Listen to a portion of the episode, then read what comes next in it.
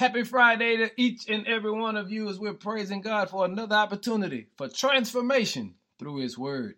Today's focus is God's plan.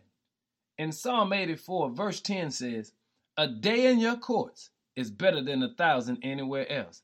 I'd rather be a doorkeeper in the house of my God than live the good life in the homes of the wicked.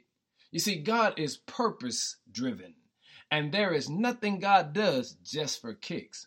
So, family, you've got to trust this that everything that God puts his hands on, his words on, and his thoughts on are intentional and purposeful. And so today, you've got to hear the words of this psalmist because he reminds us of the purpose of God. The purpose of God is that you can spend a day in his courts. In other words, spend some time with him. Remember the words he gave to Jeremiah.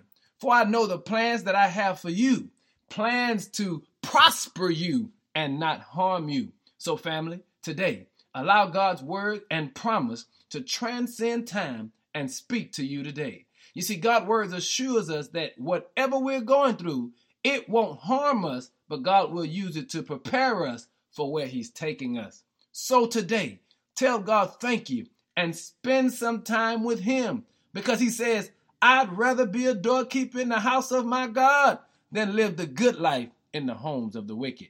Family, shout today because God has some plans for your life and give Him some glory. In Jesus' name, amen.